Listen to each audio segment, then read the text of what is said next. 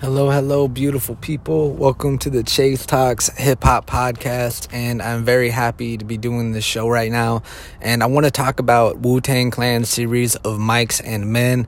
I just want to get straight into this stuff. No music in the background, no nothing, nothing at all. I just want this to be straight, raw, grimy, as uh, just as the Wu Tang is. And um, the Wu Tang Clan, I mean, shit, if you don't know about the Wu Tang Clan, I need to tell you to come back to planet Earth, get out from under your rock um, Wu Tang is the most famous hip hop conglomerate group crew you could fucking think of, coming out of uh, Long Island, Shaolin, uh, no Staten Island, I mean, um, and just different boroughs and everything. And just from this show, like out the gate, I didn't know that RZA, GZA, and ODB were cousins, that they were related, that GZA had a whole other career. Um, I knew RZA was Prince Rakeem at one point, but there was a point where they showed GZA rapping in the 80s, and uh, it was damn near a Big Daddy Kane style. And um, that really took me off guard because you know GZA, I'm used to that liquid sword style where he slows it down a bit. So to hear him rapping with a bit of a faster cadence and in that style, more so of the '80s, was very interesting,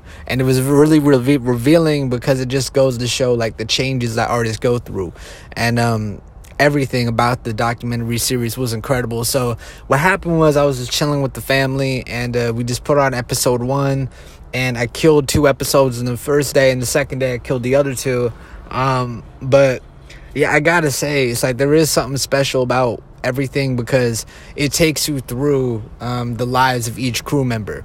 So you get to see what life was like for Method Man, Cappadonna, Ghostface Killah etc etc like and i i'm gonna be rattling off names. I, i'm gonna be able to say them all. I know the wu-tang member names. I just don't know if i can say them in the exact consecutive order of the RZA, the GZA, old dirty bastard method man Inspectah Deck you know raekwon the chef uh you know cat like like it is there are so many goddamn members of the wu-tang clan. And um I know. I feel like too. Like if if I break this down, like my favorite members, you know, I, I don't want to do all that. But um, the stories, the stories were amazing. Um, everything. I want to talk about RZA first, since RZA is the, you know, the self-proclaimed leader of the group, and people look to him as such. Um, the way that he planned everything out, that he planned the way he planned out the branding, the music, the way he planned out the ideal of the group was incredible because he had the vision set up because he went through his past failures as Prince Rakeem as a solo artist and he knew that it didn't go too well for him. And see here's the story of RZA saying, "Yeah, I failed, but I came back from it." I think that's something that a lot of young artists need to understand because we live in this era where we're constantly striving to get W's and look good and all of that, but in reality, we're going to be taking some L's here and there. And and Prince Rakeem RZA acknowledges that loss, but then he explained how it helped build him into a better artist. And you know that that's one thing too. Like and and then you have GZA who was kind of in a similar boat where he was releasing music, but he wasn't exactly catching on. Um, then he developed, and then they went and became the Wu Tang Clan fully, and then every everything kind of came into place. And you know, looking at the whole entire story of these guys from Staten Island who came together to make amazing music, legendary, and just seeing the footage, like alone, just seeing the footage of them living life, kicking it. And this is some archive footage I've seen before, but there's a lot of footage that people haven't seen that was put out in this, uh, you know, that was put out in the documentary.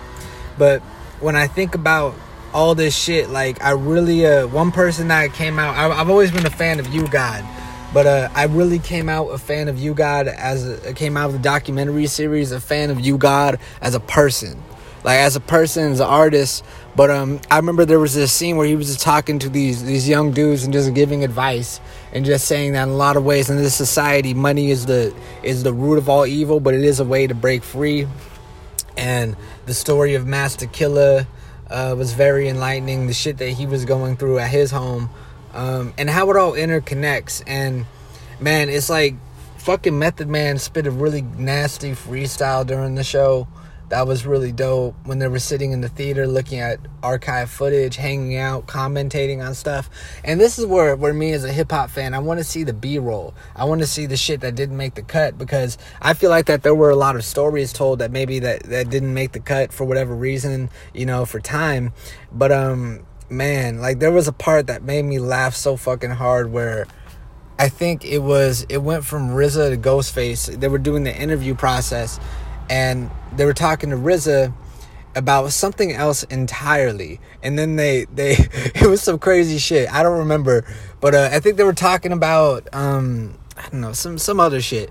But basically then they they cut to ghostface and he's like yeah you know what i mean? I got shot in the in the throat but that's not why we wrote protect your neck and that shit made me break down laughing because the the, the way they edited it was very funny because ghostface was real. Like ghostface like is a very serious dude and um, I respect him a lot, man. Like I, I feel like Ghostface deserves a lot of respect. And i feel like again action bronson like i'm not gonna say action bronson took his style but there is a clear similarity. And i'm not saying that he took it but there is a similarity to it. Action bronson should acknowledge that and i do think that action disrespected him and that wasn't cool yada yada. But um yo ghostface is that dude and uh man, like just watching him do his thing and talk his shit and hearing his story about um you know being from his hood being from his hood his brother having a, a muscular dystrophy i believe having having a, a serious health issue him growing i didn't know that about ghostface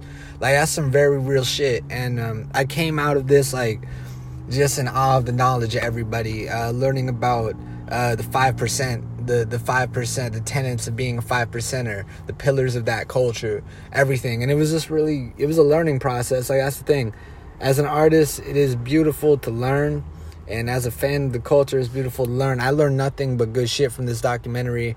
Um, I learned about the, the process, but you also get to see certain pitfalls with the business and uh, brother. I, I don't remember RZA's brother's name, but RZA's brother uh, was managing Wu Tang at, at one point, and a lot of the financial shit. And there was a scene where they're having an argument about stuff. And I remember just talking to my girlfriend and just saying, "Yeah, that's that's pretty weird." And we we had this conversation too about RZA because there was a scene in the documentary where RZA is sitting at this the head of the table eating with everybody, and he says, you know, something along the lines of his company being dominant, et cetera, et cetera, him being at the forefront but in a way, it felt like he was kind of talking down to the other Wu Tang members, and it kind of fucked me up because he was trying to say he was at the top of the heap. But in reality, I'm not gonna front. If you really want to look at like people who are like superstars and in movies, that's kind of Method Man's role. Like Method Man's gonna probably be putting a, Me- a Marvel movie, and I feel like if Method Man and Go, I don't know if Ghostface was there. I don't think Ghostface was. I feel like if Meth and Ghost were there, that shit wouldn't have been said. And there are things where I definitely see the tension in the crew, the ego and shit. And I'm not gonna front. I see a lot of the ego coming from RZA, and that's not a jab at jab at RZA. You know, you need ego to get far in this industry. I understand, but there is an element of like, damn, these are these are this is your brotherhood, and um, yeah, I, kind of I kind of feel like if Method Man was there, he kind of would have canceled that shit out because it's like RZA's done movies, but Method Man's done bigger movies. You know, Method Man has had bigger solo projects. Like he's the most successful solo Wu Tang member if you really want to look at it numbers wise. Like him and Ghostface, um, to me, like they're definitely like Raekwon, like the whole entire crew, in in and out of itself is amazing. Like Inspectah Deck Inspectah Deck, like I forgot how many of um my favorite Wu Tang verses come from Inspectah Deck, like on Triumph, like that shit. Socrates' philosophies and hypotheses can't define how I be dropping these mockeries. Like the way that Inspectah rap again is ahead of its time. Like all these dudes, what they were doing was ahead of its time.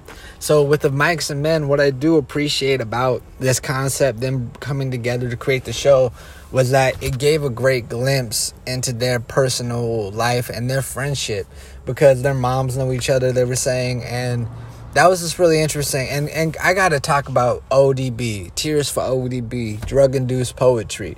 Um, shout out to J. Cole. That Tears of ODB record is hard. It's off um, what is it? Truly Yours 2? Truly Yours no, Truly Yours 1.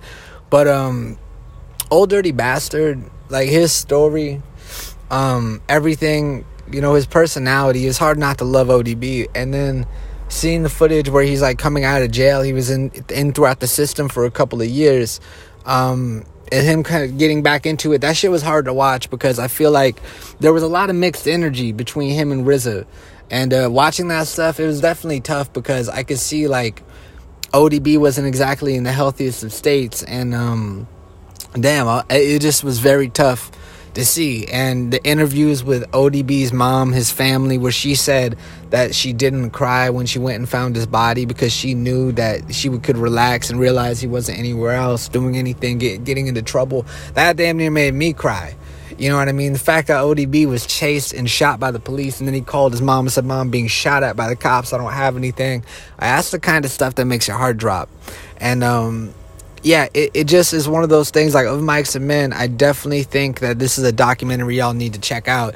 Um, I'm going to be dropping four podcasts a week, so maybe you can listen to my podcast, boom, watch an episode, listen to my podcast, watch an episode. But I'd even the name of Mics and Men, like it, Showtime, shout out to Showtime for doing this and premiering it. I really do like it. I'm happy they put the money behind it. And seeing Method Man, like learning where they work, their summer jobs, like seeing more of that side of them where they're they're talking to the youth and like that shit's important because like for me I look at the Wu Tang like they're rap superheroes. The Wu Tang Clan that's like that's raps that's the rap Justice League, the rap Avengers, you know, and um it, it's definitely wild, you know, to look at the crew, you know, look at each story, everyone's particular story, and even see the issues that they had with the company. Yes, certain things, but um the brotherhood that is there and that forever will be there is very real and I did learn a lot just about like the 5% nation just watching it.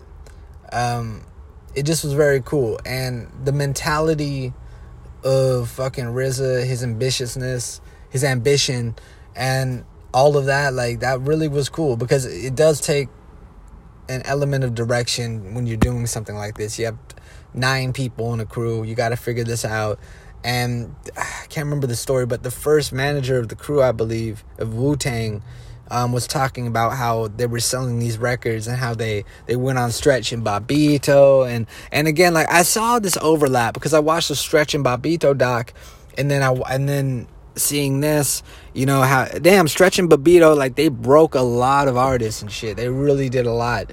And um, shout out to them. And and again, like this is just me as like a hip hop nerd geeking out. Um, with all this stuff because of Mics and Men as a just as a fan I was very pleased. I liked it a lot you know and I got a lot out of it. And I'm not gonna spoil it spoil it or anything because I know the history is out there. The history is there you know the documentary. So there isn't anything I can really spoil. This is the Wu-Tang life. But um you know I'm a Wu-Tang fan. Like again like I remember going to Best Buy buying 36 chambers, buying the CD, buying CDs.